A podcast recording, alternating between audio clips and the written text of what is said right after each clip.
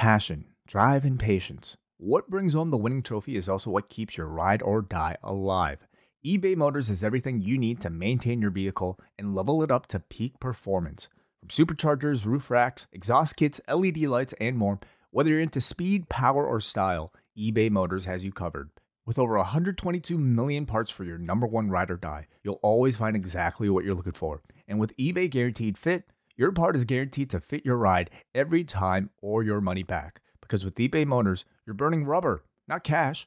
With all the parts you need at the prices you want, it's easy to turn your car into the MVP and bring home that win. Keep your ride or die alive at ebaymotors.com. Eligible items only, exclusions apply.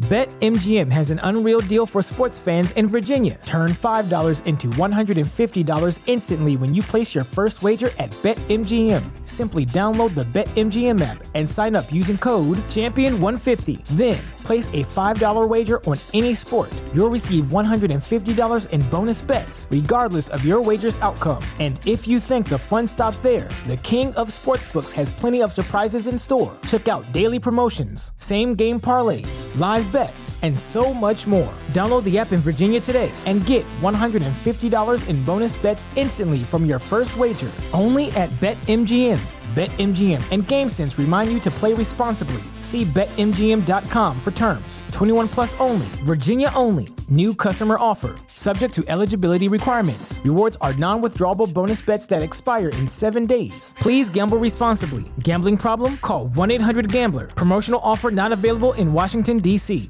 Brandon Thurston from WrestleNomics is up next, and we're going to follow Brandon with John Pollock from Post Wrestling. Thank you, and good afternoon, everyone. But we can't ignore the math, okay? We can't ignore the data. Go on Google Trends, type in your name, then type in mine. You're a straight line. I'm a pyramid. I like the very direct question on that. Television ratings, downward spiral. Buy rates, plummeting. The time is now to turn the math around.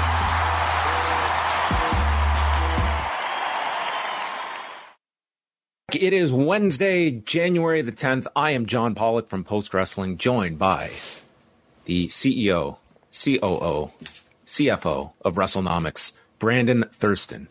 Hello, Brandon. Hello, John. How is your internet doing today? Uh, today, so far, so good. We had a really rough patch on Friday, uh, but so far, so good since. Yes. Are you familiar with Rogers? Um, I am now. You are now. They are the bane of many Canadians' existence. And uh, I want to thank all the people that have privately reached out to me, from people uh, offering their uh, condolences about my internet to people giving me some the fast track to a better service with competitors. I mean, you never know who's listening. Do, do you have options where you are? It's th- we live in a pretty much a Rogers Bell world. Okay, this is like you're either going Republican or Democrat. Okay, So you, so you do have at least those choices. You have two. we choices. at least have some competition here, uh, Brandon. But there's a lot of tribalism among both Mm-hmm. sides, and sometimes late night tweets back and forth between companies and such. And uh, maybe we will get into some of those today. But congratulations on your Buffalo Bills victorious Oh, yes. on Sunday over the Miami Dolphins. Yes. That is all I can tell you. Beyond they are playing this weekend. Are they favored? Is what is They are the, favored. What is the pulse of Bills Nation going into this playoff run? I wouldn't know very well, but they're playing the Steelers, who are the seven seed, and because the Bills won, they are now the two seed and the winners of the AFC East division. Um, the Bills are favored and are playing at home, and will play at home unless they play the Ravens, who are the number one seed. Okay. Well, they're not playing on Monday night. That would be quite the head to head if they were part of this wild card game that is on Monday. But that is um, who's playing next Monday. Anyway, it's it, Raw is going up. The Iowa Caucus. That, that's what's playing on Monday. Is that on Monday too? I think it is. Yes. Wow, that's this is going to be a very busy Monday for for Raw between NFL competition and the Iowa caucus. But that is about the extent of our football discussion. Actually, it's not because our first story is about the WWE's latest hiring, somebody that was very high up the food chain in ESPN as it relates to its football programming. So we will start there with a press release that came down from WWE on Tuesday stating that WWE, part of TKO Group Holdings, today announced that media industry veteran Lee Fitting has joined the company this week as head of media and production. Quote, Lee is a phenomenal leader and executive known for work that generates both critical acclaim and mass appeal, said WWE President Nick Khan. Lee will be a tremendous addition to our stellar media and production team and play a key role in helping catapult WWE's growth. Fitting brings more than two decades of production experience to WWE from ESPN, where he oversaw production for tentpole properties including Monday Night Football, College Game Day, the College Football Playoff, and many other properties within the Disney portfolio. The latest edition. And this is somebody that was um, a veteran at ESPN going back to 1996 and many saw it as very, very high up. He was a senior vice president at ESPN and then abruptly left last August, right before the NFL season was about to begin. And no reason was reported at, at the time why he left. And it sort of is this uh, kind of lingering uh, question. And months later, he is going to WWE. But this is somebody, just from like asking around, seems like somebody that was uh, very highly respected uh, I was told someone like firm but but very fair, but going be, being so high ranking had his had his allegiances, but also had his detractors in an industry like that. Which all we have to look at is some of the headlines this week of the Game of Thrones makeup that is ESPN. That it is just uh, you need to be a a vulture to succeed in this in this company. But I mean, on its surface, just looking at his accolades, this is a major pickup by WWE in terms of somebody that looked to be, you know, a guy overseeing Monday Night Football and College Game Day, which are two of the premier properties in ESPN's portfolio. Yeah, I think my initial reaction, which I, I sent to you, is that oh, I should have figured in, in, the Nick Khan era they would hire somebody from who, who's overseeing College Game Day's production.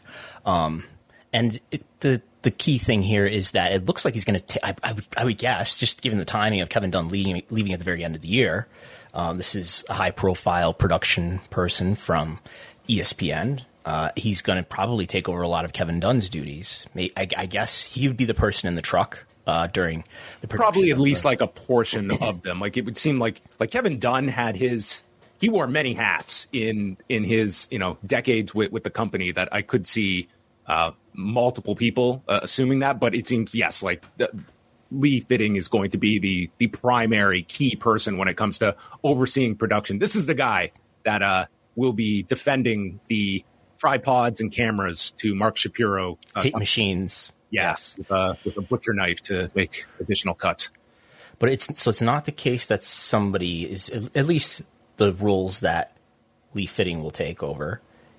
It's not the case that somebody who's already at WWE is going to take over some of Kevin Dunn's roles. I'm sure there's many other roles, right? But it's we have you know Mike Mansury, who a lot of people believe was going to be you know sort of an heir apparent, at least partially, to Kevin Dunn. He's now working for AEW, um, and, and I I can't think of any other names off the top of my head who would be candidates for that who are currently with WWE, but um, it's not. I, have seen the name. Um, someone I'm not as familiar with, but I have heard the name like Marty Miller thrown out there as someone that works. I that actually spoke with someone that that used to work with uh, WWE today and was stating like during their time there, it was sort of the idea that the succession plan would probably include like a Mike Mansury as well as Adam Panucci that some people might be familiar with. I mean, he's been been you know he has developed all of those incredible video packages and has now like risen. He was in those. Uh, remember those Adam and George sketches back in the '90s? Uh, the super fans that would. Uh, these okay. were the commercials. Very, yes. very, very lame commercials. But uh, yes. yeah, he was uh, one of the individuals in there. But okay. he is a very, very high ranking on the uh, pr- production side as well. At least a-, a, thought was like those are names I heard thrown around. But obviously, Mike Mansury now with AEW. Mm-hmm. Yeah, and, and, as you mentioned, it's very abrupt that he was uh, that he parted ways with ESPN. I understand it was an internal memo email sent out to ESPN employees that, announcing that he had left the company. It was kind of terse, so it did not even thank him for his his service to ESPN. So we don't know what the story is there, um, but that's that's curious. It is, and you can't really like speculate beyond that. But I mean, it is you know something that like there was like to the best of my knowledge, like there was no reporting after the fact uh, over it. And this is someone, you know, 25 I've years looked, at ESPN yeah. and so high up um, that I mean, it did, it seemed to catch a lot of people off guard in August when uh, this announcement, as you mentioned, was made very abruptly uh, by Norby Williamson uh, to the staff. Maybe Norby Williamson will come up later in the show. Maybe he will. We'll see. Stay tuned. Every sports reporter is just having their dream news cycle this past week. It's like all of the insider chess pit matches are now playing itself out on the screen. But that is one significant hiring this week. Uh, the other one to focus on goes over to AEW, who has hired Koshea Irby as its new chief operating officer. This was first reported by Sean Ross Sapp at Fightful Select. And Irby had previously served as the regional director of live events for the WWE from 2011 to 18 and then left the company. He had been working as the chief marketing officer at Clemson's athletic department, uh, has worked uh, many, many uh, different places. This is him uh, on the screen, but coming in, and obviously, this is a major executive role in AEW and has seven years of prior experience at WWE. And you would think like regional director of live events? Is he does he assume some of the Rafael Morffi uh, job description, or is that going to be designated for someone else that will strictly be live events? I mean, COO wouldn't necessarily be booking venues. Yeah, I, I would think he's going to take over a, a, lot of his responsibilities. We know that Jeff Jarrett, when Jeff Jarrett joined AEW, I believe there was a tweet from Tony Khan saying that you know Jeff Jarrett is going to join AEW and work with Rafael Morffi and uh, mm. Chris Harrington, former co-host of, of WrestleNomics. So I would think it's, as far as I know, it, it would be those three mainly involved with live events. So that is, you know, we will, we will see. Uh, do you think we will hear from uh, uh, a Koshea Irby? Do you think he'll be active on X? He's on X. I've, I've. He is on X. He is. I no, I doubt he'll be very active on X. Um, you know, not weighing in on uh, cage match ratings or, or things of that nature, probably. Yes, this was the um, the news that everyone just uh, lost their minds over on uh, Tuesday night. I can't say I have engaged with any of it because I just don't have the uh, I don't have the internal power to uh, go into Twitter drama uh, involving cage match ratings and win loss records and such. But um, dude, if you want to if you want to cause a splash, that's how you do it. That's how you do it. You just throw out a tweet, throw some uh, some shade at the competition, and everyone eats it up. And I and I think both sides, I think they both love it. I think they love this attention that it generates, whether it's positive or negative. I, I don't think they care. Does anyone end up looking better for it? No. Uh, afterward, does anyone win the, the, the Twitter game, the Twitter video game? No, there's never a score there's at the no end winners. of it. Even though you do you do have likes, uh, you do have an actual scorecard on your on your tweets. But but that that's uh, sort of skewed by how many followers you have. It is. It is. I I wish that there was a way to disable like your likes and such. Wasn't that a thing? you can do it on Instagram. You can do, it, on do it on Instagram. Yeah, I'd love to do it on X. I would. I would. I would take it up uh, in, in a second. That would change people's habits very very quickly. I think it's really the quote tweet that really ruined maybe not just Twitter, but all of society. Um, the, the, quote tweet didn't exist, I think, until like 2016, 17 and and that's really it's putting somebody in the pillory if you want to use it that way. Obviously, it's not always used that way, but like if you want to call somebody out and dunk on them, it's the quote tweet. And without the quote tweet, all you would be able to do is reply, or I guess you'd have to go through the friction of the screenshot and all that. But that's hard. You were early to the dance when it came to disabling of comments on YouTube, on X, but you cannot you cannot you silence. I, I, I never. I, have only experimented with disabling the replies on on X, um, and I realized that it only motivates an even harsher reaction in the quote tweets. But yes, all the the YouTube like, share, please like this video, uh, subscribe, share, but you, you can't comment. I don't care about your comments. How how late into the Wednesday Night War did you start playing around with disabling comments? See, I, I totally missed out on the Wednesday Night War. WrestleNomics would be a completely different business if it started at the beginning of the Wednesday Night War. Well, if if the if it was what it, what it is now at the beginning of the Wednesday Night War, um, I, I, I tried at some point fairly early, relatively early on in reporting ratings to disable the replies, but then people took it as oh he he's trying to avoid he just want to live in his own live in his own echo chamber. So the the the thing to do is to just have the discipline to not look at it. That's the only way to win. My uh the at symbol on, on Twitter it just it hits like 20 and it just stays at that. And that's what it's been like for me for oh, okay. ever. I like, I don't click on that. I can see quote tweets. Unfortunately, it's hard to avoid those. But if you at yes. me, like whether it's positive or negative, I'm not 95%. I'm not going to see it. Well, this, this is very important, especially if there's any, any people in the business listening is that you can disable the no- notifications for everybody, so you won't see them, so they won't come up in your notifications tab. Right. You can you can turn that off in your privacy settings, which I highly recommend. If you have more than like ten thousand followers, Yeah. I- Quality they- filter, turn that on. yeah. So I don't see anything that excuse me anything that's not from people who I follow, and even that Very I don't. I don't want to see.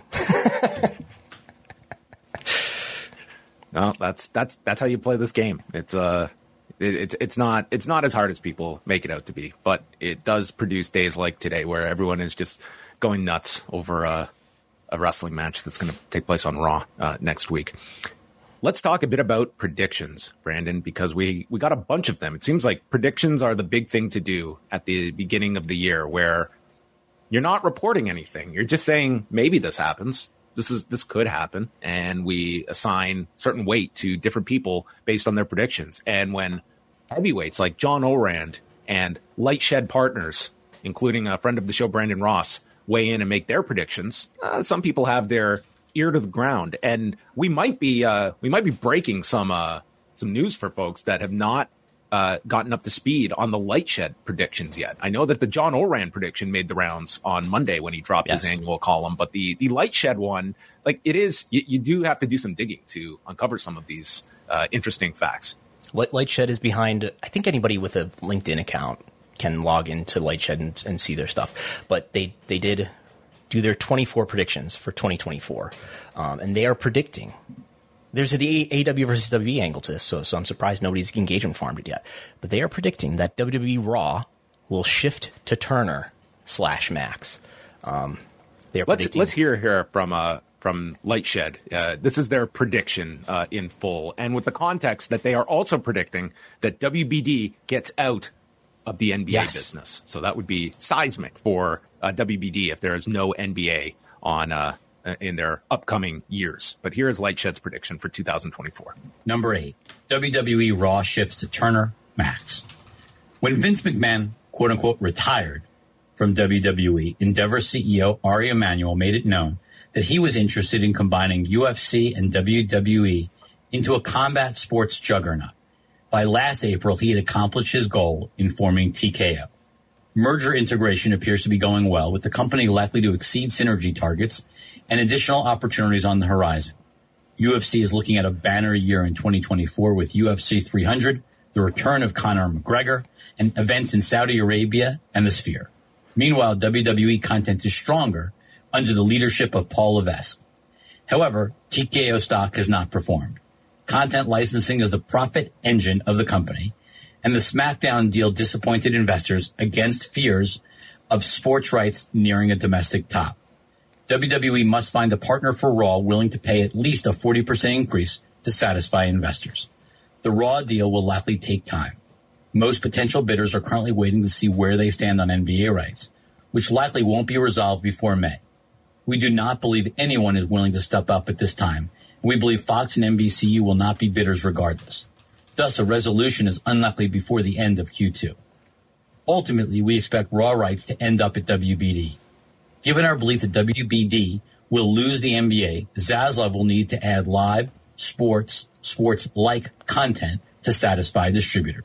As previously mentioned, WBD adding CFP rights could provide marquee event content to pair with its NCAA tournament and MLB postseason rights. However, they will also need tonnage to replace weekly NBA games.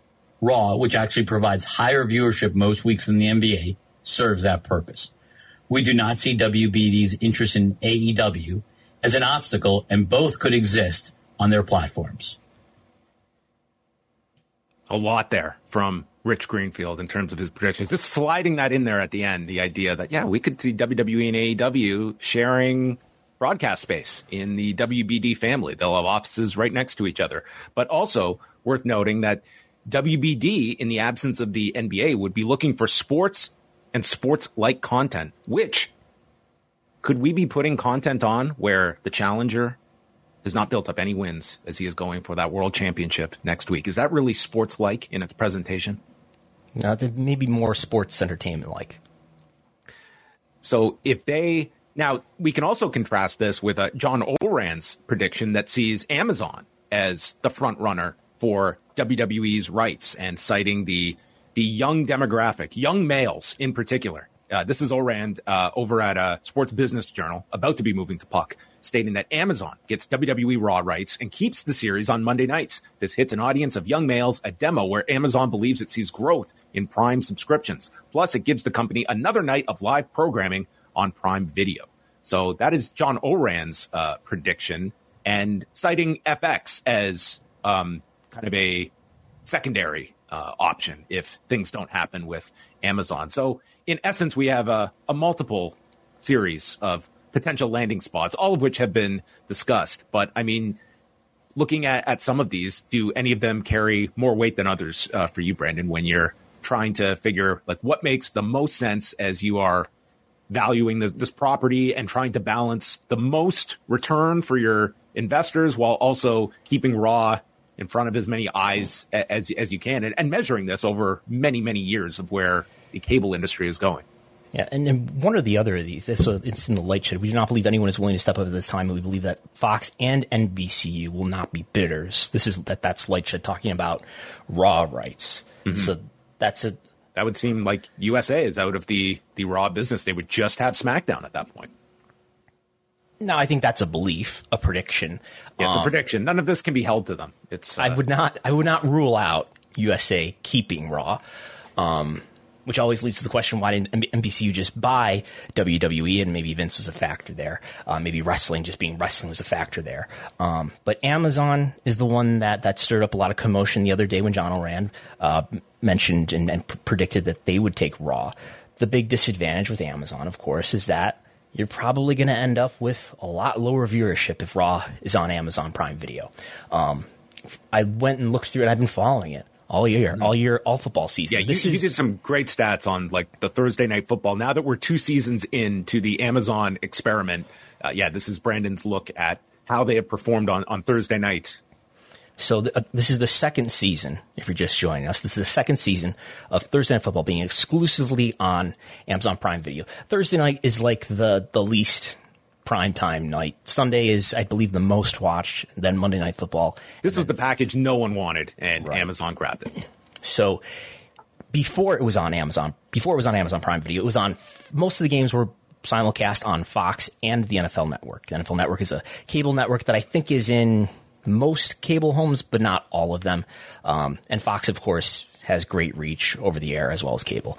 Uh, but anyway, compared to the games in 2021 when it was on both Fox and the NFL Network, the total viewership on average is higher. And I believe in every week, there, there is not a, a, a same week comparison yet that Amazon has beaten that Fox NFL Network simulcast. So we have an average of about 15 million viewers in 2021 and an average of 11.8 this year for, I guess, last season, this season for Amazon Prime Video. So they're well behind by a few million in terms of total viewership. And it probably surprises nobody, though, to find out that in the demo, streaming skews young, and in the demo, actually Prime Video is already there. They edged out that 2021 season where it was on Fox and the NFL Network. A 4.17 is what Amazon Prime Video did for Thursday Night Football this season. 4.17, just edging out the 4.13 that Fox and NFL Network did. So in terms of the demo, they're there. They're able to deliver in the demo what traditional TV did. Now, is is anything else but football going to do that? I think football is a good test, and, and we're comparing football to, to football. We're not comparing football to something else. Um, so, in the demo, would so what, what, what, did Raw do the other night? I think a point four four, which was on four four on Monday, which was going against was a tough night for them. Yeah, it's going against the national championship game for college football. Um, so that's lower than usual. Um, maybe would it do a similar demo? I mean, the, the, the big, you know, problem here is that will we ever know? Uh, will Nielsen start to, to track this stuff and, and, report on it the way that it does report on uh, traditional TV?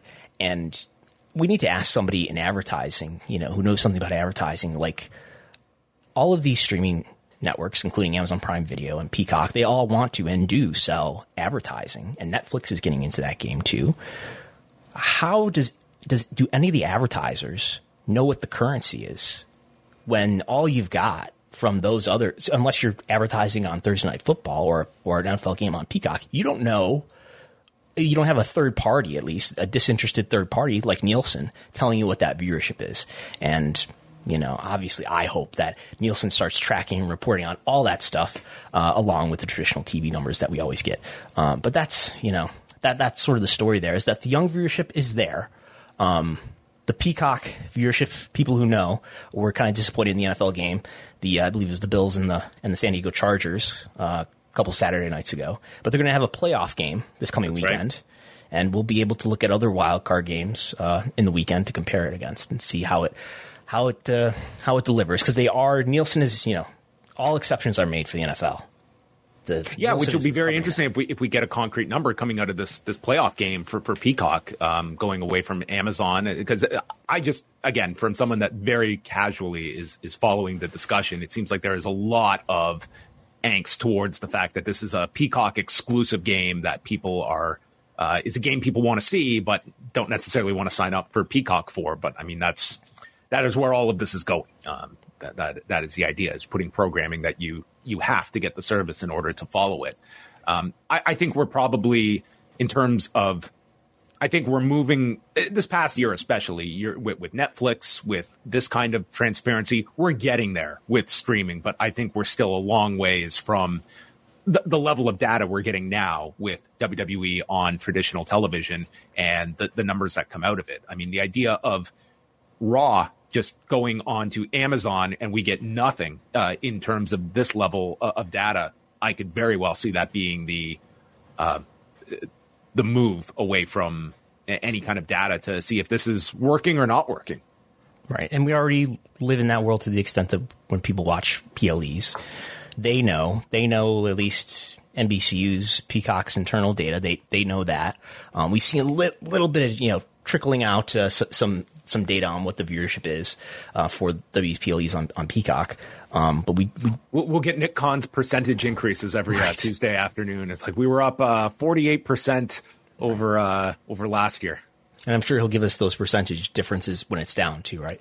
Um, but those but are I, those are uh, somewhat lacking, I find. But I, I, would think ultimately, when the advertisers, you know, if if you want streaming to be a, a lucrative advertising business, they're going to have to have some sort of third party measuring it, and you would think that. Well, it's the more you move towards the, this model and you're getting like prestige sports I, I, think absolutely is that you're you're going to need this. And every streamer is realizing this the fact that you are going to need ad tiers and advertising to supplant your your viewership. Like the the dollars and cents are just not going to make sense with subscriptions alone. That advertising is going to be a key for all of these. You're going to be paying for a, a streaming service and you're going to be educated to expect uh, advertising with it. And with that you're you're going to want that kind of transparency.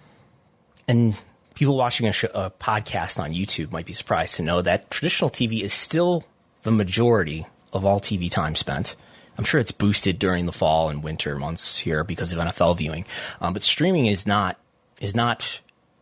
There is not more time spent on streaming than there is on traditional TV. It's still cable and broadcast are still the majority of all TV time, um, but the decline of cable homes is just it, there's no end in sight. in the last that's few months, graph, it's, been accel- it's been accelerating. Accelerating, yeah, down to about 74.5 million homes in December. Uh, look back at January 2017. Some what what is that? Five years ago, it was at 98 million. So, and you can see the the red bars here with the year over year differences, and that's been accelerating in the last four or five months or so. And there's just there's no end in sight. Maybe it'll, you know, people think it'll bottom out at some point, and maybe older people who are never going to cancel cable will you know, the, we'll, we'll, we'll reach the bottom of that where the people who are gonna cut the cord are, are, have cut it, but um, I think nobody can tell when that is.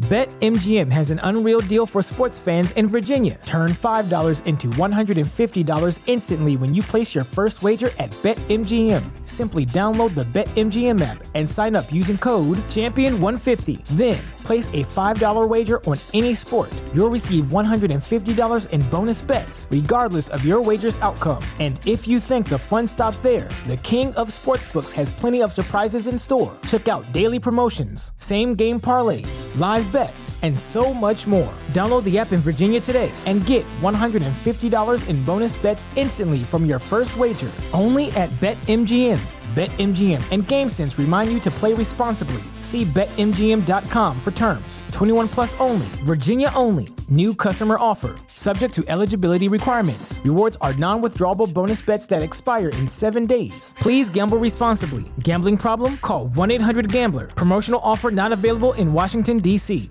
$5,000. That's the average amount of money people in the U.S. are now spending on gas in a year. Five grand. That's crazy. If you drive, you have to download Upside, the free app that gives you cash back every time you get gas. That's right. You can earn real cash back with Upside just by buying the gas you're already buying. You can literally start earning cash back today. I use Upside every time I fill up, and I've already made around two, $300. You're putting gas in your car anyway. Why not get real cash back? If you like free money, download Upside. I'm saving the cash I from using Upside to help pay for a vacation later this year. Download the free Upside app now to earn cash back every time you buy gas. Use promo code GAME to get an extra 25 cents per gallon on your first tank. You can cash out anytime right to your bank, PayPal, or a gift card for Amazon and other brands. Just download the free Upside app and use promo code GAME for a 25 cents per gallon bonus on your first tank. That's code GAME for a 25 cents per gallon bonus. So we've kind of tackled like the, the Amazon side of things, and I just want to go kind of like one by one here. When we look Perfect. at the the Disney option, which would be for FX, what is the value for Disney going after WWE programming at the same time when the UFC's deal will be up with Disney in 2025? How how would you argue for or against in terms of the the Disney side of things of what, what they're looking at? So I, th- I think Brandon Ross from LightShed has said that there's that they don't believe that there's that much more carriage value to get out of FX from adding Raw, which on the surface I would think is what you would get out of it, right? You're you're not only increasing the ratings and increasing maybe a little bit of the ad revenue that FX brings in by having Raw every Monday night or whatever. But maybe you can go to cable carriers, satellite carriers, and say because we have F, you know, because we have FX as part of this Disney package, and, and FX has Raw, and Raw is a really highly viewed program, you should pay us a little bit more for having FX on your system. Um, but I, I think you know the, the argument is that well, you you need to it's sort of like a fine tuning. And when you've already got maybe something that appeals to a, a, a, skewing male demographic, maybe Raw doesn't add something that they already need that gives them the ability to make the argument to carriers that you should pay us more. Um, but on the other hand, if you're Disney, it would be good for your relationship probably to make a deal with TKO when you, you want to renew rights uh, for for UFC that's coming up, um, and ESPN bet is you know going to be helped out a lot by having uh, UFC be a part of it, um, and maybe that enhances the relationship that uh, that UFC and Disney have with each other. I guess. And does that set the table that Disney, the Raw rights, are sort of your bridge towards what they might value as the bigger prize, and that is the the streaming rights for the WWE network when they come due a year after that in 2026 where if they they look at some value of what what can be a difference maker for ESPN Plus subscribers does does the WWE audience represent enough that we can get something approximating what we are able to do with with the UFC product that's been a, a big growth driver for it. And like should we think about is ESPN Plus a sensible home for Raw? Maybe not by October 2024, but down the road when you know the, these lines that are on their way to intersecting between streaming and cable use, when when those are you know overlapping more and maybe streaming exceeding it more, is it that unreasonable to think about using Raw to drive more subscriptions to ESPN Plus and you know the at the very least simulcasting? Like I could I could certainly see that being something. I know it's like yeah. a little weird with like FX simulcasting with ESPN Plus, but I would think that like right now espn plus is at about 25 million subscribers so we're, we're talking a big difference between that and the um, amazon prime uh, number but i would think that for disney their their value would be ultimately espn plus and whether it is uh, simulcasting event like third hour of raw airs exclusively on espn plus and ultimately if they go after the streaming rights when they come up with uh, with Peacock. I think that that would be in their interest of like the true value would be okay, even if we're losing money on the raw rights, we can obtain this viewership that are going to spend um, you know the the cost for subscription to our streaming service on a monthly basis, and maybe we like take a WrestleMania out of the bundle and it now becomes a pay per view again. I mean that all these things have been thrown out before as potential. And I, I certainly would not rule out Disney just with the UFC connection and where they are looking for things that they can put on ESPN Plus that has a proven audience that will spend money on its big events. And you know what the buzzword would be for TKO is that you need to control churn. And the best way to control churn is with a great 52 week a year product, 52 week a year product like WWE Raw. There's that, no off season, no union, no, no, union. We'll work through a pandemic. That's right. We'll move yeah, any night of the week. We can do this deal the night before. Whatever you guys want, we'll do it. Right. That's what's been the uh, the mandate. But yeah, they are at about 25 million, but they have been surpassed by Peacock recently. That's who's you know reaching towards 30 million. Yeah, don't count out uh, Peacock. You don't the, you don't see Paramount Plus making a, uh, a dive into the pro wrestling space, do you? No, I see Paramount Plus uh, probably being consolidated within a couple of years. I just read this book on uh, uh, Sumner Redstone and uh. Les Moonves. It's called Unscripted. Mm-hmm. Insane, just insane. A lot of family infighting there, right? A lot of family infighting, and uh, and like if you if you want like just a a perfect roadmap of how power can just overtake anything. I mean, the amount of apologists for uh, for Les Moonves as he it took like just an army of uh me Too allegations for him to finally meet his demise in that company. But the amount of people that will just uh, run cover for you uh, when you're rich and powerful, um, there's there's no limit to the amount of people that will step in to over overlook the most uh, clear discretions. Lots of uh, lots of parallels you can draw. A lot of succession there. A lot of succession there, in fact.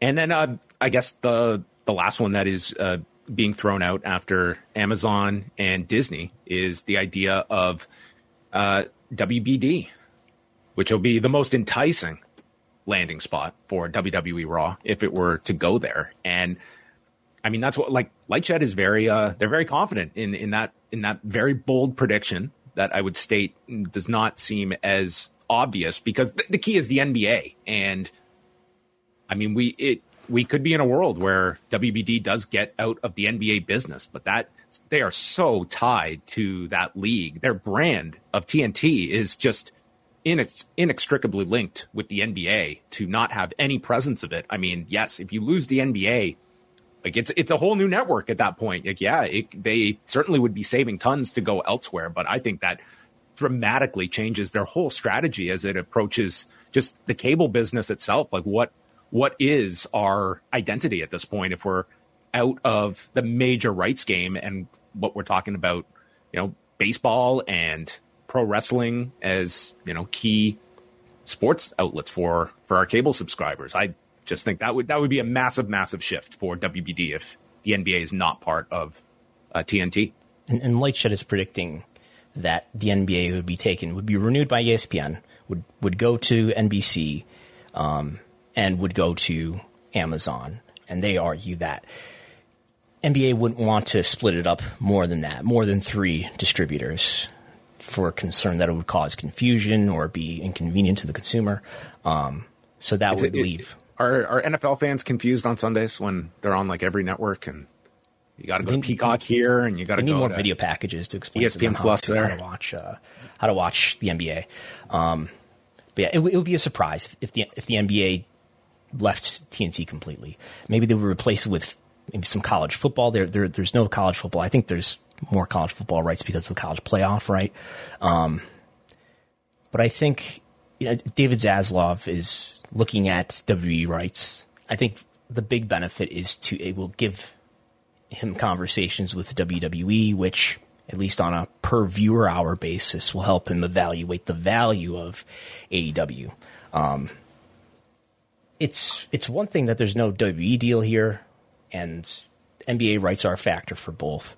Um, but I, I, if you would have asked me a year ago, you know, I would have been even more surprised that an AEW deal is not done yet. Um, and I think I had always thought, you know, all these rights are going to get renewed by WBD for AEW. Um, and I think people need to think about the fact that AEW has three different shows and the fact that there's no deal done yet might tell you that I, I don't know if WBD is going to keep all of them. Maybe they renew one or two shows. Maybe one or two of the other shows go somewhere else. Um, and you know, maybe Fox is not done with wrestling, and we know AEW would be a much cheaper alternative uh, to to WWE. Um, but I think that's something that people need to think about is that there it may not be the case that all of the shows, Collision, Dynamite, Rampage, maybe Rampage doesn't exist anymore. Maybe Dynamite is three hours long, and but that those could be split up more um, rather than just renewed in whole by WBD. That might be taking on pay per view rights or something like that as well on Max for AEW. Um, but I think I think it's I'm not as sure as as LightShed is. I, I would guess not that WWE is going to go to that Raw is going to go to TNT or TBS. Um, I think it's a good strategic play for WBD, WBD to get an idea of what their value is and and apply that as a as a sort of wall that you're not going to go you're not going to give W or you're not going to give AW more than than this based on what you you know based on what the bids were based on what the conversations were between WBD and WWE and as well that uh, what was included in uh, I mean John Ourand's uh, forecast as it relates to UFC is noting that uh, he notes like one scenario could be like Disney cuts a TKO group deal that would incorporate both the UFC and Raw and putting Raw on FX and said that scenario would become likely if WWE is unable to find enough money from Raw suitors. But it looks like one media company will step up for that property, I think in reference to Amazon. But his prediction is that the, the ESPN priority is getting the UFC all taken care of and thinks that that will be, you know, what, one of the key priorities this year is locking up the UFC and the UFC not going anywhere from ESPN. And I mean, you've even had suggestions out there that UFC could be looking at a a 2x increase, which is like they're in the midst of a uh, 1.5 billion dollar uh, deal that works out to think it's about 300 million a year off the top of my head. I think that's the average annual value. So I mean, the UFC is in for uh, probably a um, looks like they, they will be in, in great standing if if, if that uh, plays itself out. But I mean, all of this subject to negotiations. And if I'm WWE, I'm loving these uh, these predictions because it's putting the raw rights. It like it's presenting like here are three real bidders that are out there between Amazon, Disney, and now Warner Brothers Discovery, and everyone is uh, deciphering like they could go anywhere here. Um, you know, you are creating the the perception that there's a lot of interest in these raw rights, which I mean, to their benefit, would would raise up the asking price. And the thing I, I wonder about when I read things like this from John Ourand, who is a reporter, or LightShed, who are you know who are not reporters, they're they're media analysts. business analysts, is like how much of this is informed by things they've heard or things you know things they've been told that may actually be facts, and how much of this is you know just a honest to god prediction. Um, and and just to look at the language here, but it looks like one media company will step up for that property, which is a curious way to state that. It's almost like he's stating it as as fact, like he sees this. I don't know. You, you could you could parse this forever, I guess, but it it does sound like he's more than just predicting this. Yeah, I would say like there is a reason that John Ourand's yearly forecast column is so highly anticipated because everyone looks at it as here is somebody very, very much with his ear to the ground on this. That you know, I, I would be curious to go back into previous uh, predictions and see what his uh, his win loss record is when it comes to. Were, were you ever a, a, WWF magazine reader in the nineties? I was, yeah, for a time. Remember the, the Vic Venom predictions? Vic Venom. Yep. Yeah. like I remember looking back at those and being like, "This was this is exactly what happened." it's like this guy's writing the show or something. Yeah. Yeah. Yeah. Okay. Yeah. That was uh Vince Russo had quite the propensity for capital letters, um, using uh, the various symbols to uh, to get away with, with swearing in in his uh, columns, and constantly using the euphemism of Spaldings. Who has the Spaldings? You remember that? It was um, early early Vince Russo writing from uh, his Vic Venom days. Fantastic. So there you have it. Um, do you have any prediction at, at the end of this, Brandon? On the spot, where's Raw going to be? You, are keeping the door open on USA. You think they're going to make the, the the Hail Mary at the end? Yeah, I guess I would go FX and maybe some combination of FX and ESPN Plus. I think that's I think it, FX is what I predicted for our prediction show at the end of the year, or on the, on New Year's Day. You also did some uh, some context when it comes to a WBD press release this week, which is always necessary sometimes. So WBD they put out kind of their their year end press release on the performance, and among the highlights they noted was that their adult 25 to 54 audience grew 14% year over year, mentioning that popular AEW Dynamite, Collision, and Rampage reached nearly 4 million viewers each week across TNT and TBS. And then they went over figures for the NBA and the NHL. Now, Brandon went through the, the minute by minute averages for Dynamite, Collision, and Rampage. And you noted that Dynamite, minute by minute, averages 869,000 viewers throughout the year. Collision, 496. Rampage, 382,000. Um, and this is some, you know, I, as you mentioned on, on, on Twitter, the fact that there is a way that I'm sure they get to uh, this 4 million uh, number, but this is sometimes press releases do need some, some context. And, and, to be clear, we say minute by minute. We're not talking about anything that people listening wouldn't be familiar with. If you if you've ever read a ratings report, that's what you're that's what you're reading is the minute by minute viewership yes. average. Um, what they're probably and, and I asked WBD that, about this I think less than a year ago. I, I linked the tweet in the, in the tweet that I made the other day. Uh, I asked WBD about a similar claim where they set up I think four million, um, and obviously Dynamite, Collision, Rampage are not averaging anywhere near four million. Um, and they said it was the number of unique people who were watching on Wednesdays. I think not even just from eight to ten, but from seven to midnight. Um, so sort of that, goes beyond prime time, obviously.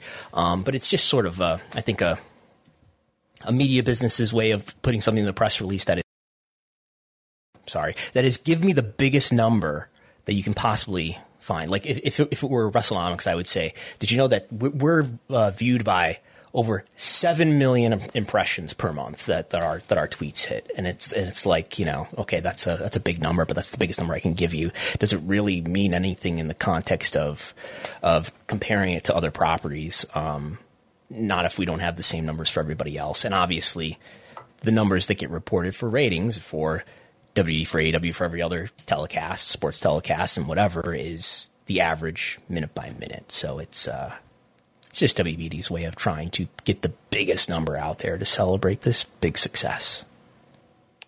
Our final story on uh, just, just, the cable industry, um, uh, an article that came out this week from the John Wall Street uh, blog featured two uh, two names from the past. One uh, a favorite of this show, former WWE co-president George Barrios and Brian Flynn. And do you recall what was Brian Flynn's title when he was in WWE? Do you remember? He was an executive vice president of. I remember him giving a presentation about their fan engagement. The, yes, well, they are now part of uh, ISO Seven Sports, which uh, George Barrios founded, I believe, with Michelle Wilson. Correct? I think that yes. they both they both launched this. So they were. And Brian Flynn, Flynn, works for Isos too. He was yes. He was promoted to chief marketing and communications officer. So they were essentially the, they were stating that the, the panic over um, the television sports rights bubble bursting is greatly exaggerated and is being overstated and under researched, as Brian Flynn put it in this article, and noting the fact that leagues might not be able to command a 3x or 4x increase in negotiations anymore, but a 2x increase remains achievable and can still be a game changer for most properties. And they go on to state with uh, with Barrios feeling that within 10 years the amount of sports rights is going to uh, be 2 to 3x greater than they are today. That's that's sports rights as a whole. So they see nothing but growth when it comes to um, television sports rights and the idea of the the sky falling is is greatly overstated. Um, that there might be some turbulence in the short term, but overall, this is still an incredibly healthy industry for sports rights, and there's there's going to be overall more gains than losses when it comes to renewals. And I suppose that's consistent with the deal that the NCAA just made for a lot of their their non basketball, non non football rights. That was a small deal. That it, I believe it was three x. It got a three x increase, something like that. Um, and, and I think maybe that's sort of where we're headed. And, and in fact, if you look back on some of the rate increases that have happened in, in recent years, um, I'm, I'm, looking at uh, what the NFL got, and by network it was 1.2x, 2x, 2.1, 2.1, 1.8, 1.5, and obviously the the NFL rights are in a stratosphere of their own uh, in the multiple billions uh, average annual value.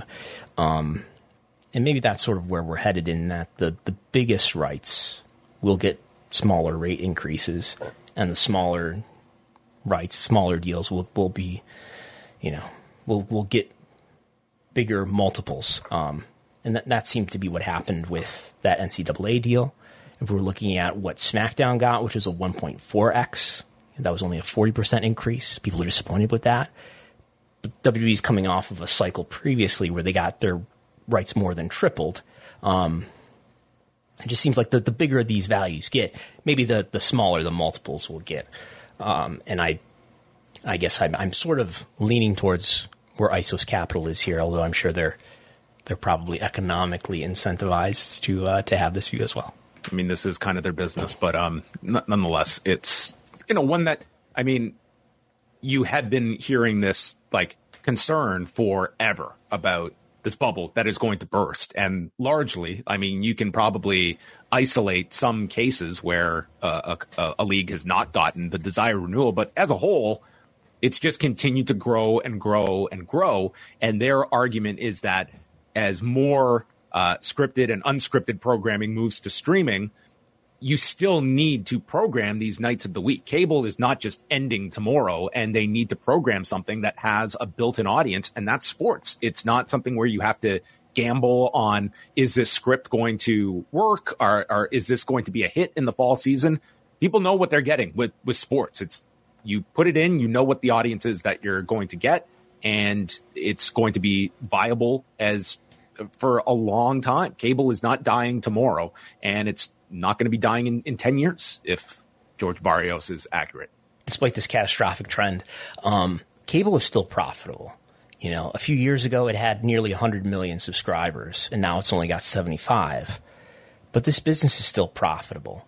It's bringing in less profits than before, but it's still profitable. And sports, that's largely what, what the carriage fees are driven by, right? It's by people watching TV live overwhelmingly. That sports even pro wrestling. So as long as this cable business is still profitable, and I know that almost all the streaming businesses are not profitable, but as long as this cable business is still profitable, this business still makes sense, and they can still drive uh, more fees out of uh, out of properties that are driving the business just before we get to our, our final topic, that is one that uh, Brandon and I have been chatting about offline all week that we will get to about the drama at ESPN. Uh, just some ratings notes uh, going back to Saturday's collision. They did 402,000 viewers and a 0.13 in the demo. This was going up against the uh, the Houston Indianapolis Colts game. Uh, they were down 18% in viewers from two weeks ago because there was no collision the previous Saturday due to the Worlds Collide pay per view.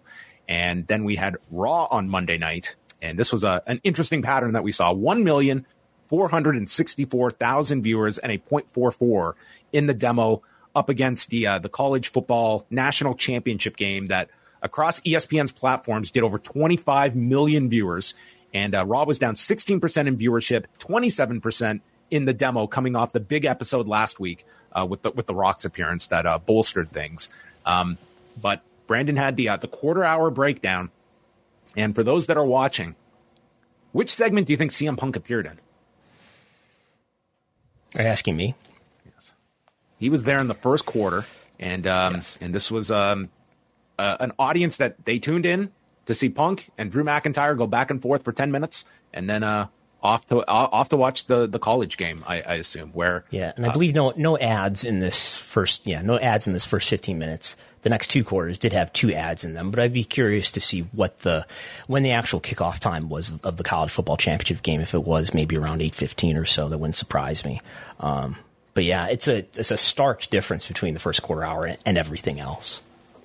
Yeah, I mean, it was uh, like they were down to 1.3 million viewers for the start of uh, Nakamura and Cody. I mean, the the third hour is. Uh, although last week there was quite the, quite a bump that they got for the main event with Seth Rollins yeah. and uh, Drew McIntyre. So, um, yeah, that that was kind of the, the story of Raw. Like you knew there was going to be a hit after the combination of the football game and coming off um, an exceptionally strong number uh, the, the week before. But next week they're going to be killed going against the NFL. You would think and then after that they are football free for uh, for the foreseeable future going into Mania season. Yep. And will the Bills be be playing beyond uh, next weekend? Is that your what's your official prediction? I, th- I think they can beat the Steelers. Um, this might end up with a, another Chiefs Bills AFC Championship game. Oh man, yeah, they are. The Chiefs are playing Monday night, so Raw's going up against uh, Taylor Swift potentially. That's right. Boy, and uh, it's gonna be a tough. The, the, female viewership will probably be way up, and we'll have to see if there's any uh, downturn in female viewership for Monday Night Raw. That will be something to watch. Tuesdays, patreon.com slash Wrestlenomics. You can see what, what the effect, the, the Taylor Swift effect is on the Raw female viewership audience. But we are going to wrap things up with a discussion on former WWE broadcaster Pat McAfee, who launched his show on ESPN earlier this year, back in September to coincide with the NFL season. And I, I, I stress his show because this is a guy that owns his show, that is licensing his show to ESPN. And all of this goes back to last week where uh, Pat McAfee and uh, Aaron Rodgers, in doing their weekly segment, uh, pretty much lit up a firestorm involving Jimmy Kimmel. Uh, don't have to go into all of this. They have gone back and forth and uh, involving uh, Jimmy Kimmel not being named on the Jeffrey Epstein list. And then Pat McAfee responding to an article in the New York Post by Andrew Marchand accused Norby Williamson, who is the executive editor and head of event and studio production at ESPN, of trying to sabotage their show, leaking numbers, leaking data, because everyone knows television numbers, Brandon, very hard to come by. You need to you need to only know. Norby would have them. Only Norby would have access to television viewership figures. He's the um, only one with a Nielsen account. That's it. So this has led to a, a civil war within ESPN of people that have been uh, uh, believed to have been wronged by Norby Williamson over the years that are now on the outside and just got the popcorn ready to watch the, this battle as Norby Williamson, the man who is never named in these situations, was named on air by Pat McAfee, and McAfee's in a situation where he's not technically an employee at ESPN. And boy, to be Jimmy Pitaro or Burke Magnus that has to play a peacemaker in, in this whole thing. I mean, this has everything for the sports media ecosystem of names that all of the the Andrew Marchands of the world. I mean, this is high drama. I mean, you've got Andrew Marchand is now part of this story. Like it's very difficult for him to even kind of report on on this. Uh, and he did. He has addressed it on his podcast, and um, quite the uh, the rebuttal uh, that that he had. Did you listen this morning to Andrew Marchand and, and Christopher Mad Dog Russo? Yes, Mad Dog uh, stepping in for uh, for John Ourand um, in the rotation of uh, guest co-hosts. Yeah, I mean, so boy, am I am I? do you feel I'm explaining this accurately? Are we? Getting, so, this is a super in the weeds story for the most ardent sports media consumers. To add one one detail, Aaron Rodgers, who, if people don't know, is a you know a multiple time MVP quarterback. Uh, current, he, he, tore his ACL in the first game of the season for the Jets. Um, Achilles tendon. Got it. But he, Achilles he, tendon. He appears on Pat McAfee's show every Tuesday. Reportedly, he receives a million dollars for doing so. um, How much yeah. do you and I pay each other to do this? Um, only half a mil, right? To our respective charities. Yeah, I'd, I'd, have to check with my accountant. Um, but I, I, there's many things I think in this story that are wrestling like. I mean, here you've got Andrew Marchand saying McAfee has appeal as a WWE style talk show host. But but anyway, um, I think there's a lot of interesting things here in, related to like for for one thing, journalism and what is and isn't journalism. Um, I, I, I sent you the link this morning to the uh, the most recent appearance from Aaron Rodgers on the Pat McAfee show, and I got through 15 minutes of it. You get you listen to 15 minutes. It's about an hour long. Yeah. Um, and P- Pat McAfee is now this is an, started out as just an internet show, just a YouTube show, very popular. Um, and ESPN, Which, which, let me just share my own quick story here. When he was launching this show, okay, this is how like DIY this operation was. Like he was setting up this studio on his own in Indianapolis. I had somebody associated, like whether it was a PR company, I can't remember, reached out to me saying, "Could you interview Pat McAfee Oh, really? to to uh, promote his show?" And you think like, he'll come on? He came on. He like came on with me, and like my only like knowledge of him is through like WWE. So you I- did interview him? Oh, I post- did interview for him. post wrestling. Yes, this Wow. was uh, I want to say summer of 2019, but it was like he was reaching out to people to just get the word out about this. Um, and now to see like what this show has grown into. I mean, he is now like among the most influential like sports media figures in, in the country, without question. This this wa- last week has proven that. And he's also a panelist on College Game Day, which is a big deal. It's an ESPN show. It's like the pregame show for the college football game. Um, but the, the, so at, by the time they're talking yesterday, um, all of this controversy and media reporting and scuttlebutt is, is, is eh, you know out there, and now Aaron Rodgers is back on, and he's going to address the controversy and the things that were said about Jimmy Kimmel. Um, did you explain the Jimmy Kimmel situation and the, and how Jeffrey Epstein is related to this? So Aaron Rodgers, in his initial comments that started this whole war, were was in regards to uh, J- Jimmy Kimmel being concerned if the, the Jeffrey Epstein list is going to be released, and certainly your takeaway from that that Rodgers was insinuating is that Jimmy Kimmel would be on this list, and Jimmy Kimmel threatened to sue him over over this defamatory comment, like linking him to like uh, being a pedophile. So like this is all playing out. Remember, Jimmy Kimmel is on ABC. They are on ESPN. Everyone is under the Disney corporate banner. And there's now two of your uh, big properties, the Pat McAfee show and the Jimmy Kimmel Jimmy Kimmel Live are at war over this comment. Pat McAfee tries to defuse the situation. Rodgers comes on uh, this appearance on Tuesday, doesn't like does not like uh, wave the flag of apology. Try pretty much tries to backpedal and state I was not referring to him as a did clearly state Jimmy Kimmel is not a pedophile and he's not on that list. Uh, but they didn't listen to what I was stating. I was just stating that if he was on that list, that would be a win for me because I've been talking about this for so long. Tried to do the runaround. Was it was trying to appease his audience, but at the same time, I don't think he was courting any lawsuits. Um, Nonetheless, But anyway, at the same time, Pat McAfee is burying a, an ESPN executive, Norby Williamson, and in this interview, um, Aaron Rodgers, you know, sort of sort of tears into uh, Mike Foss, who's another ESPN executive who had condemned his com- Aaron's comments. Um, but, but I think there's some interesting questions around like Pat McAfee in this interaction is sort of mocking the idea half half you know there's there's a continuum of sin- sincerity here in his tone about how I'm going to check you because everybody's sort of criticizing everybody a lot of people are criticizing Pat McAfee for letting Aaron Rodgers say things without being challenged including anti-vax stuff um, including stuff like this about Jimmy Kimmel. Um, and the argument being like, what what is the responsibility here of Yeah. Pat McAfee as the host? And it's something that here he is in this media environment where he's become a very popular talk show host. His background is as a professional football punter. um, yet he's grown into having a very large audience. He's now on ESPN, like the biggest cable network in the United States. And he's sort of mocking this idea, but also kind of engaging in it that he should check his interview subject.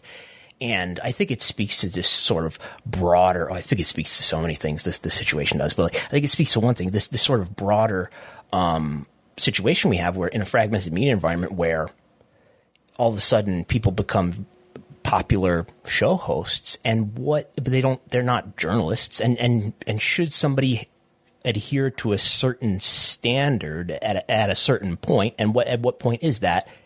Is it just arbitrary to to, to draw that line? Um, I tend to think, you know, um, a, with, with great power comes great responsibility, as, as, as Spider Man said, and that you've you know, when you've got a bigger and bigger audience, you have a greater and greater responsibility to to make sure that you're telling the truth. I, I completely co-sign with that. I think that regardless of the size of your platform, you have a responsibility to truth and accuracy. But I think more and more that that has slipped away, and not only is it, um, you know, less. Um, you're, you're seeing that practice less at, at this level. It's almost incentivized not to. I mean, Aaron Rodgers is not coming on with Pat McAfee to um, to be challenged or debate his politics. And Pat McAfee has cultivated a space where he's a personality and one that he is able to attract a lot of divergent guests that are going to come on. And that's part of the appeal for him that it's, it's going to be an interview that it's more of a, like a welcoming environment rather than a, a journalistic enterprise like a outside the lines, which is a program that ESPN has discontinued. And I think you're only going to see more of these, like right down, like there was conflict over the fact that, you know, Aaron Rodgers is compensated for doing these appearances. So, I mean, at face value, like the, it, it really comes down to like what you are expecting out of your host here in terms of facts and, you know, the responsibility to the audience that are going to be taking in this information and, and what what you owe to them in terms of being factual when it comes to like it's one thing to be talking about uh, football or even even like you know different subjects but when we're getting to like health and safety and vaccinations like we are talking about real significant issues that um, regarding a, a pandemic that killed over a million americans and to bring it back to wrestling, I guess the the relation, the thing that I think about in wrestling is the sort of environment that we have in, in wrestling media, in particular around the, the press conferences that are a, a, relatively new thing in wrestling, and the questions that we have around like you know. What's what's the proper way to conduct oneself in these situations? Um, should we act like fans? Is it okay to be a fan first, uh, or sh- should should everybody be conducting themselves with a certain a certain effort towards getting transparency for the good of the industry and the fans. Um, yeah, and it's one that's not going to end. And I mean, from my perspective, I mean, I certainly, if we had watched that World's End press conference and the whole Jericho story was not addressed, I think a lot of us would have looked at that as like a really bad look overall if that never comes up. And I think you would have rightly seen a lot of um, criticism over and and it's never like isolating. It's it's the whole media. Like everyone is lumped in good bad. It's it's the whole media as one function. But we didn't have that. We had three separate instances of it being brought up. Very happy to see that those were brought up. Now at the same time i'm looking like when i'm at these press conferences that uh, there are people such as yourself that i i kind of know what what kind of perspective you're coming at this with, the type of questions you're going to want.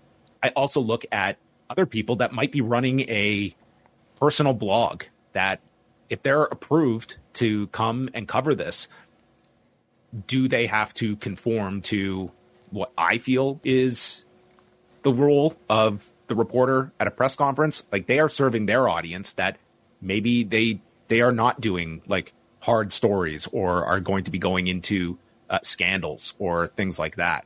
It's like I don't necessarily feel comfortable policing others.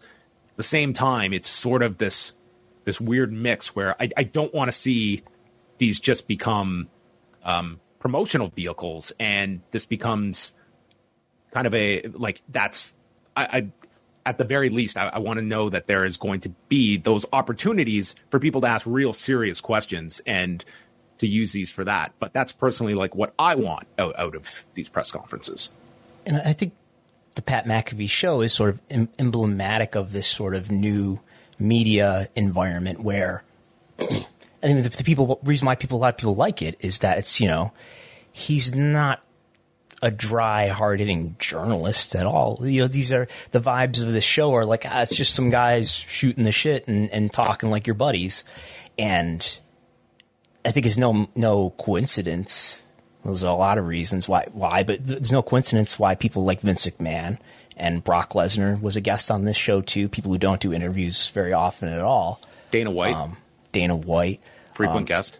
Obviously, there's an employment relationship between Pat McAfee and Vince, um, but this is a situation where you know this is not a journalist at all, and so, you know, ju- judging by sort of his his tone yesterday, he's sort of resistant to that, and he's you know he again he's a he's a sports talk show host, I guess, and a and a you know former football player, um, and, and, and he has no. This is more just the the the reality of the situation. There's no incentive for him to change that either. It's not as though like this style has worked beyond anyone's belief of where this guy was four years ago, of how he has risen up to a point ESPN where is paying him millions to do this. He is like the whole story of this week is is this guy bigger than ESPN? Like, and you can make that argument that if he were if ESPN ceased its relationship, would Pat McAfee fall into the ether? Far from it. Um, like he has crafted this style and it has worked exceptionally well for him. And I would just say, like to those out there, like everyone is going to have competing uh, goals. If one of them is access to guests, and that is sort of your that is your lot in your given industry is securing guests, having big names, and having that constant pipeline of access, then you are going to have to make certain compromises because it you're going to want to create that that kind of environment where guests are going to want to come onto your show uh, willingly. And I mean, it's like I can only speak for myself that my my ability to make a living in this industry or what I do day to day, week to week, none of it is contingent on access. If tomorrow I was told that I can no longer attend AEW shows, WWE shows, it's not going to change any of my day to day work. I'm not reliant on any of it, but that's, that's me. It's others that, I mean, that might not be their reality. And that's, that's decisions everyone has to make. And, and this goes way beyond wrestling. Like this is as well. And if you are a reporter and you want to cultivate sources and then you're also doing opinion based material where maybe you're going to have to come down hard on people that you have relationships with. These are all human dynamics that every reporter, every broadcaster has to grapple with. And it's sort of what is what is your role and what are you looking for out of your your given field of, of coverage? Yeah. Yeah, I think that's that's well said. And I, I think it's, you know, this whole situation and we should mention too that Pat McAfee is not an employee of ESPN. I guess he's no. being, being, contracted. I guess makes him an independent contractor. Um, but yeah, he's li- the show is licensed. he might have some agree- through College Game Day. There might be some actual um, employee agreement, but the, the show is his. He he owns the show and licenses it to ESPN, which is like the and there's swearing on this. There's people saying the F word on ESPN. Apparently, it's remarkable. He's listen. He's he knows where how far he can, he can go, and it, it tells you where where the line is. Like we have seen public battles before with ESPN personalities, and it's like ESPN. It's sort of the no personality is bigger than ESPN, and this is sort of challenging that that fact. And you do have you know this popular host that I think they, but at time he is at loggerheads with like the number three guy in the company in Norby Williamson. The guy wields a lot, a lot of power. And it's not like Pat McAfee has, has backed down from this. I mean, he has made it clear. I have great relationships with Jimmy Pitaro, with Burke Magnus, who are like your number one and number two, um, but doesn't have anything positive to say about Norby Williamson. And it, like, it's fascinating theater, but it is also like a lesson in the, the politics of television, broadcasting, and any kind of work dynamic where you are your your ability to cultivate leverage and utilize it is that's part of the game wherever you are working at. Yeah, and and the belief of people who cover this is that if this were anybody else at ESPN, this person would be suspended, maybe fired. Yeah, I mean, look at look at the the trials that Bill Simmons went through, just being critical of Roger Goodell, a rights holder, and was suspended at, at the time. And I mean, Bill Simmons was as big a personality as there was at ESPN, and ultimately, you know, he he did leave ESPN. But it is interesting to hear the reactions from people now that are kind of outside ESPN. Your Dan Le Batards, your Jemele Hills, who can now speak freely about this. But I mean, when you're in that system, like Norby Williamson sounds like the boogeyman that you just do not want to get on the wrong side of. And Pat McAfee does not appear to have any concern about that. I, I don't think he, I think he's reached that level where he realizes he is not reliant on any one entity. He is not reliant on the letters ESPN. And whether that's right or wrong, I think he feels like I could lose this tomorrow and I'm not going to skip a beat. Yep. Just like Brandon Thurston, reliant on no one.